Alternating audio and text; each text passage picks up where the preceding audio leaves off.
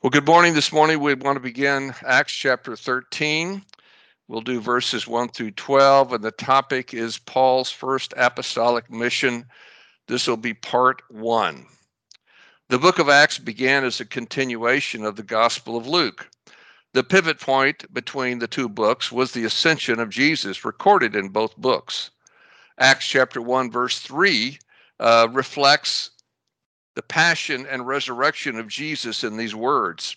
This is Luke's account here in Acts 1, verse 3. After he had suffered, he also presented himself alive to them by many convincing proofs. Jesus appearing to them, that is the apostles, over a period of 40 days and speaking about the kingdom of God. During the 40 days between the resurrection and ascension, Jesus spoke to his apostles about the kingdom of God. That is the one topic that's mentioned. It isn't one of many topics, it was the topic. 32 times in Luke's gospel record, Luke used the term kingdom of God, beginning with a reference, the first reference in Luke 4, verse 43. Jesus said this It is necessary for me to proclaim the good news about the kingdom of God to the other towns also, because I was sent for this purpose. Now, clearly, the people hearing the words of Jesus really didn't understand what he was saying, which is why he probably spent so much time trying to explain it to them. Jesus was sent by the Father specifically to proclaim the good news about the kingdom of God, which is the redemption and restoration of the uncontested rule of God over his creation. Everything in the life and work of Jesus was about the kingdom of God. The work of Jesus defined proclaimed, propagated, and incarnated the gospel of the kingdom of God. His work began in the Gospel of Luke and continued through the Acts of the Apostles. Before his ascension, Jesus gave a final charge to his apostles in Acts chapter 1 verse 8. He said to them, "But you will receive power when the Holy Spirit comes on you, and you will be my witnesses in Jerusalem in all Judea and Samaria and to the end of the earth. Jesus' apostles needed divine empowerment to be his witnesses. One of the key lessons of the Old Testament was that mankind, without divine empowerment, was impotent to be able to do what God required man to do. The apostles testified to the events of Jesus' life and would be his agents to build his ecclesia. They would propagate the message of the kingdom of God and make disciples of Jesus from all ethnic groups. The first 12 chapters of the book of Acts described how the impotent dis, uh, apostles who had uh, deserted Jesus at his crucifixion were empowered by the Holy Spirit to propagate the gospel of the kingdom, and in so doing, to begin to build his ecclesia. With the inclusion of the Gentiles in the ecclesia recorded in Acts 10, and then Peter defending his work among the Gentiles in Acts 11, the charge of Acts 1 8 was fulfilled. They had borne witness, that is, the apostles had borne witness to the resurrection of Jesus to all ethnicities and conveyed the truth that Jesus was both Lord and Christ. So by Acts 13, what else needed to be done? In other words, how does chapter 13 and the following chapters fit into the story? Was it enough to simply understand the ecclesia would be included, um, uh, would be com- composed of all ethnicities, or was there more? Clearly, Jesus had something bigger in mind. Notwithstanding the seed sown by the original apostles, there was also the issue of expanding the ecclesia. The first 12 chapters of Acts laid the foundation, and then beginning in Acts 13, the work of the Apostle Paul as the apostle to the ethnic groups became the prominent work.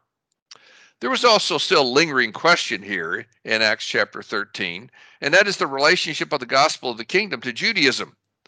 Does one have to convert to Judaism and obey the Mosaic law to be part of the ecclesia? Well, this would be resolved in chapter 15 with the First Church Council. But in the meantime, we're going to start out with the Apostle Paul and see what the Holy Spirit's going to do through him and through Barnabas and those that were walking with them in this now the first of his three apostolic journeys. So, Acts chapter 13, verses 1 through 3 uh, is the starting point here. Now, in the church at Antioch, there were prophets and teachers. Barnabas, Simeon, who was called Niger, Lucius of Cyrene, Manaen, a close friend of Herod the Tetrarch, and Saul. And as they were worshiping, now that word for worshiping there is an interesting word because it's a word that we get liturgy from. Uh, so some translations tr- uh, translate this to serve, which may be a better way to see it. So as they were serving the Lord and fasting, the Holy Spirit spoke. Set apart for me Barnabas and Saul for the work to which I have called them. Then, after they fasted and prayed and laid hands on them, they sent them off. So, who were these men, these leaders of the ecclesia, this local ecclesia in Antioch? You know, they we know that they were they were prophets and they were teachers, at least that. Okay, and now they're getting ready to lay hands on some apostles, which is interesting. Normally, we think of the apostles as the most senior of our leaders, but in this case, these these apostles were sent out. In fact, the word apostle means to be sent out. They were sent out by prophets and teachers who believed that they heard from the Lord. These men, that is Barnabas and Saul, were in part divinely ordained, commissioned by these leaders, and this launched them into the next phase of their work. In the con- this context, the Holy Spirit spoke. Again, we don't have details regarding to whom he spoke and or how he spoke or even when he spoke. But we have a record of what he said. They were the apostles, excuse me, the the prophets and teachers and the apostles to be, I guess is a good way to put that, uh, were given a divine imperative.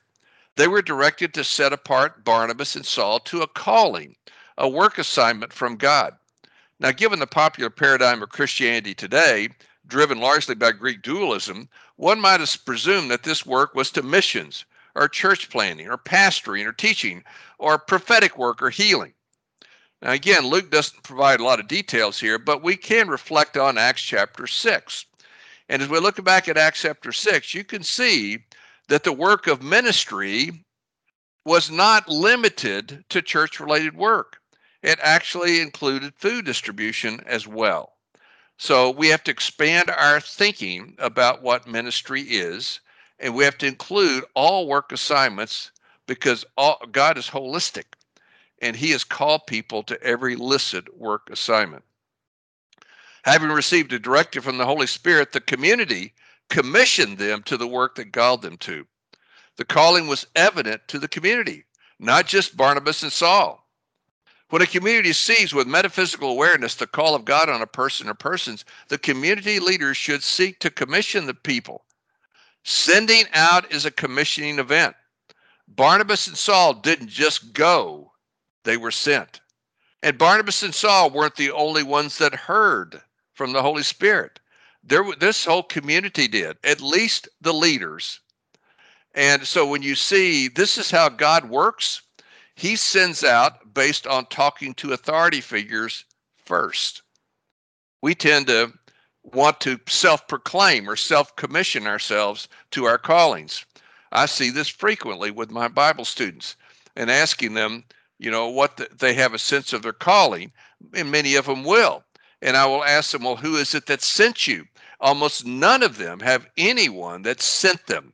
They are self sent, they are self commissioned. And this is not the way it was done here in Acts 13. In Acts 13, the leadership of this community was used by the Holy Spirit to send out Barnabas and Saul to the work that he had called them to do. So let's read on here now, verses 4 through 12. So being sent out by the Holy Spirit.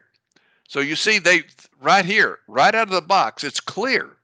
Whatever that was done in terms of of fasting and prayer and laying on of hands was viewed as human agents serving the will of the Holy Spirit. So, being sent out by the Holy Spirit, they went down to Seleucia, and from there they sailed to Cyprus. Arriving in Salamis, they proclaimed the word of God in the Jewish synagogues. They also had John as their assistant. This is John Mark when they had traveled the whole island as far as Paphos. In other words, they landed on the east side of the island and they traveled to the west side.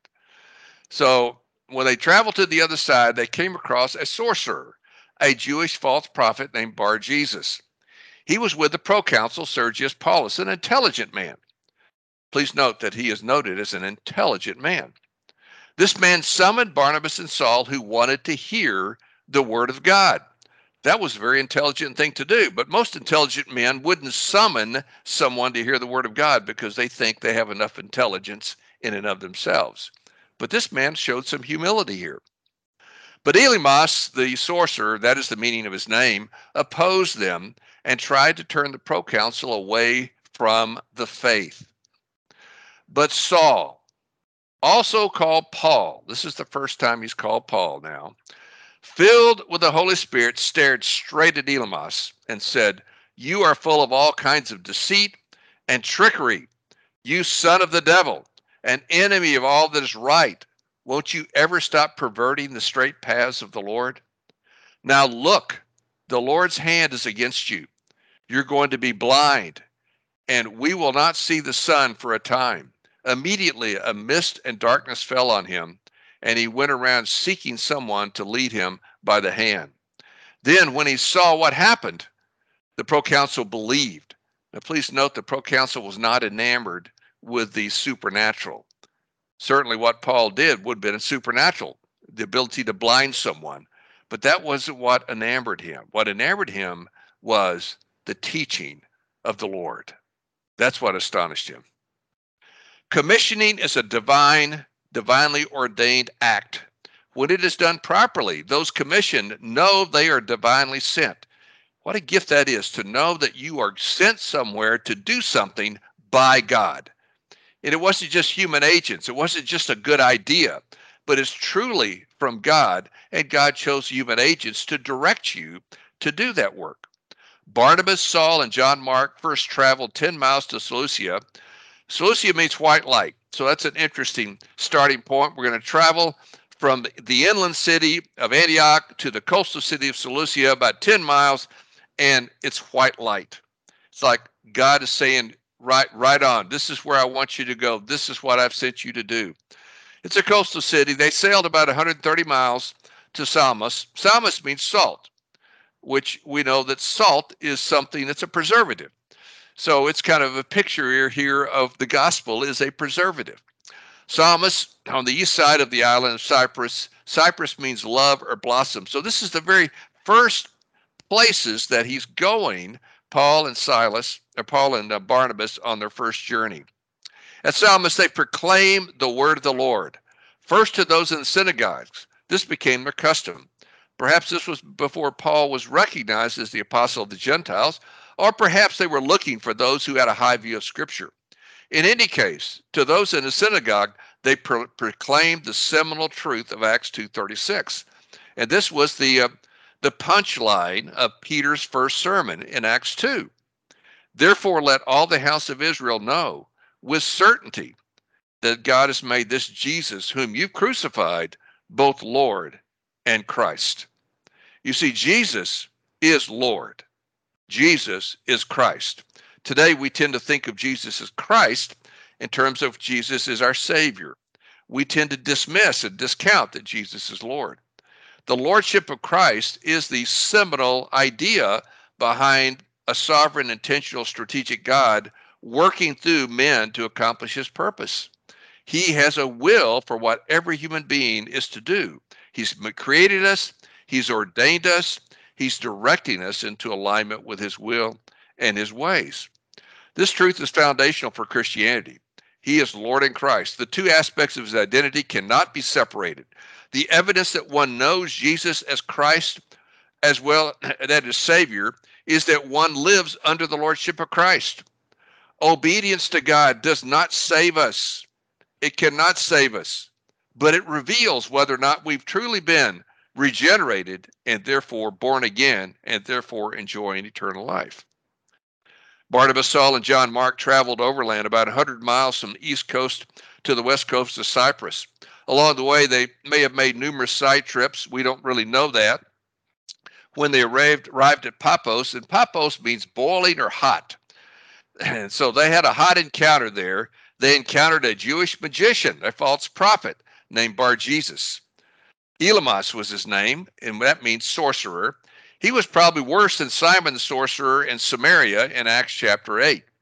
The proconsul Sergius Paulus was the local Roman ruler. He was an educated man for his day. Nevertheless, his education left him empty inside. He had questions he couldn't answer. And being an intelligent Roman ruler was not adequate to answer the questions of life. He needed and wanted more. So he summoned Barnabas and Saul because he wanted to hear the word of God. He wanted to hear about the Christian faith. To be invited to share the word of the Lord is clearly the best way to evangelize. And the predicate for this is living with integrity because nobody's interested in listening to hypocrites. The only way to get an invitation to share truth is to live truth. Though the proconsul invited Barnabas and Saul to share the word of God, Elymas, the sorcerer, driven by the spirit of Antichrist, opposed them. Saul desired, and by the way, the word name Saul means desired, who Saul for the first time was called Paul, which means small or little, which that's probably good because uh, he would be used greatly. And if you're going to be used greatly, it's good that you have a humble attitude toward yourself.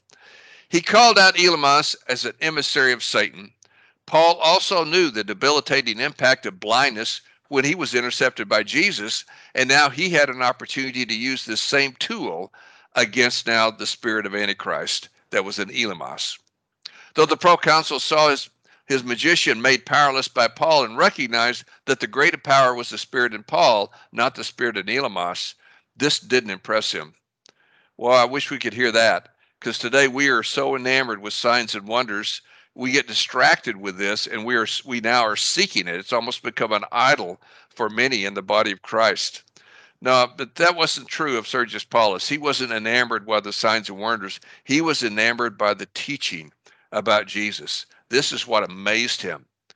This illustrates how signs and wonders are secondary and the important issue is the power of the gospel of god to affect eternal life. The proconsul experienced this reality now, let me just give you a, a couple of a point of theology and then an application here. Commissioning. Commissioning is an act of faith by human agents who serve as God's proxies to communicate his will to a person. To be commissioned requires humility, submission, and teachability on the part of all parties, particularly the one being commissioned based on my experience teaching the C4 principle, I believe that commissioning is the hardest component of the C4 principle. Not to comprehend, but to live. This stems from a strong human bias toward autonomy. Worldwide, people want to know their to want to make their own decisions. Since the 18th century, globally, there's been a strong emphasis on individualism. Individualism discounts the value of authority figures. Anecdotally, I found few who profoundly understand how the sovereign hand of God works through authority figures. Most just discount authority figures as something that gets in their way, something that's an annoyance, something that God couldn't be in. But that couldn't be further from the truth. The purpose of commissioning is to facilitate the will and the ways of God in the lives of individuals. Commissioning is the role of authority figures who are sovereignly placed in each person's life to confirm the call of God and guide him or her into alignment with that call.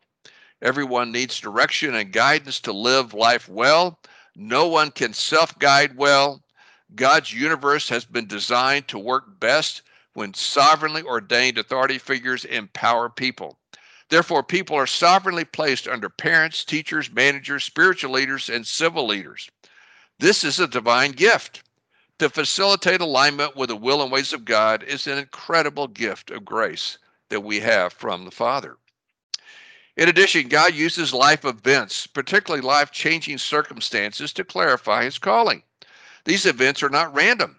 In a universe governed by a sovereign, intentional, and strategic creator, everything happens for a reason. As one theologian noted, God is the author of circumstances, all circumstances.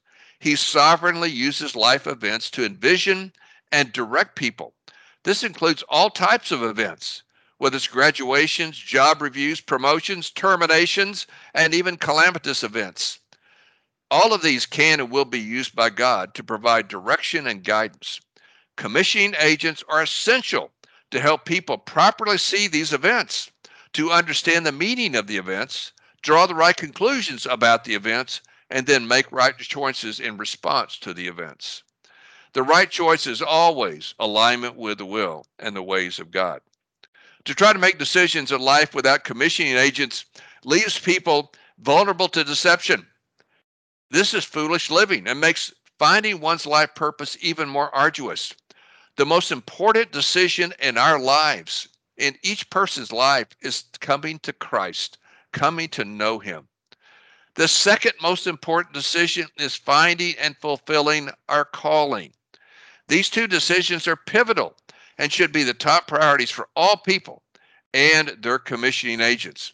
This means that everyone needs to be submitted to the, the God ordained authority in their lives to help eradicate the blocks so they can clearly see and align with the purpose of God for their lives.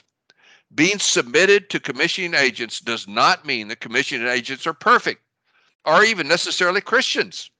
Rather, being submitted recognizes the sovereign hand of God in placing people under specific authority figures and trusting that the imperfections of the authority figures will not trump God's ability to guide people into alignment with Himself. All right, finally, a word of application self commissioning, a predicate for failure. There are times in history when the pulse of religious life beats faintly, but there are times when it beats, its beat is pounding, and the latter was the case in the 16th century among the nations of Western Europe. The question of faith at that time dominated every activity in public life. New history starts out from faith and even as the history of our time starts from the unbelief of the French Revolution. Now, this is a quote from the redoubtable Dutch theologian Abraham Kuyper. He rewrote this over 100 years ago. From his 19th century perspective, he viewed the recent history of Western civilization at the time he lived as largely shaped by the 18th century French Revolution. The French experiment was the first large scale attempt to build a society based on secularism, based on humanism. It failed miserably because the centering point was man and not God.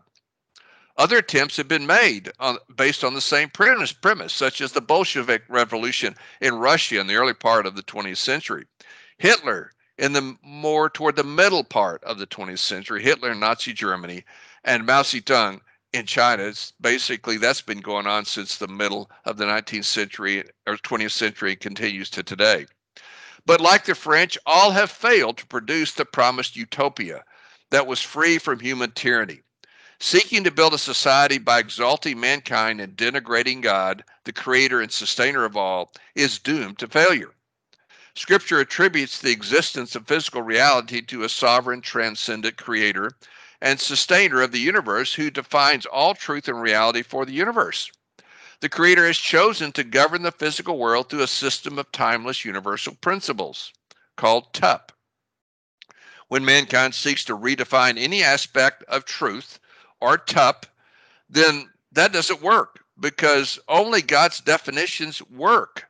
And so when we try to redefine God's definitions, this is called rebellion.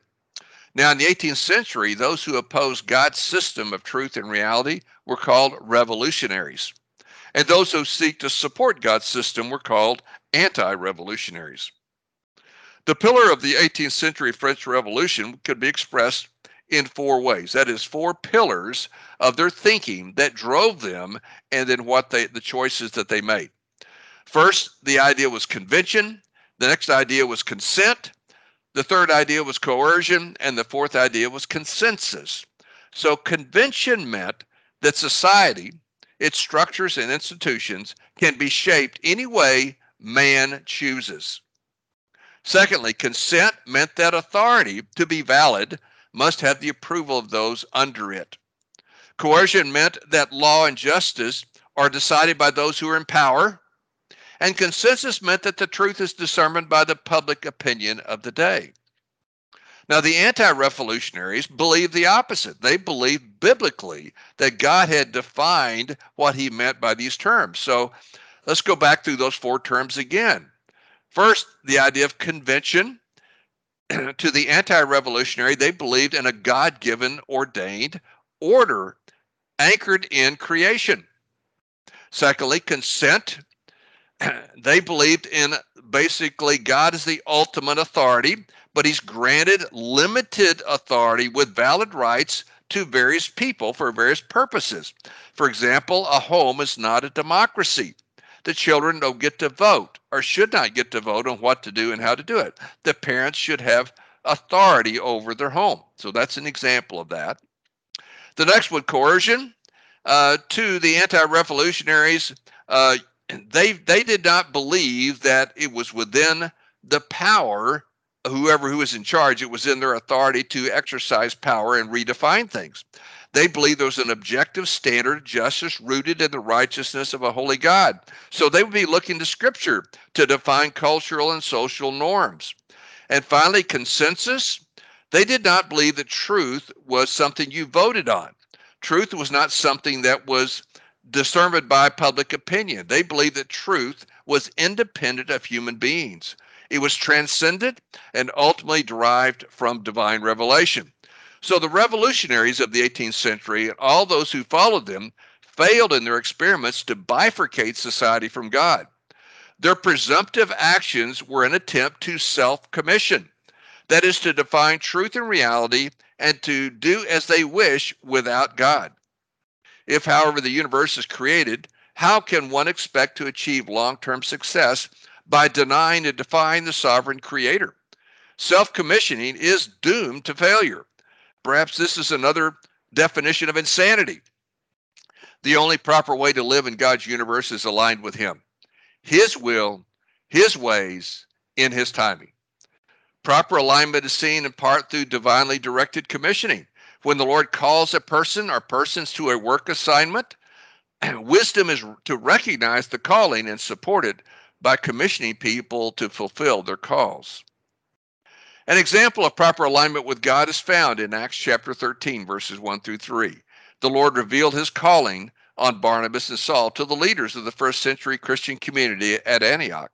They responded by commissioning Barnabas and Saul and sending them out to do this work. The commissioning included fasting, prayer, and laying on of hands. It was clearly a public event executed by the leaders of the community who served as the human commissioning agents, who were basically proxies for God. And according to Acts 13, verse 4, they all understood that the ultimate commissioning agent of Barnabas and Saul was not the human agents, but the Holy Spirit himself. Barnabas and Saul were not self commissioned, they were sent out by the Holy Spirit through the intermediate agency of the church leaders there. May we all learn the importance of commissioning and restrain ourselves from the humanistic desire to self commission, which will do nothing but bear bad fruit. So may we make God's choice, His will, His way, and His purposes our priority. And may we live well before Him accordingly in Jesus' name. Amen.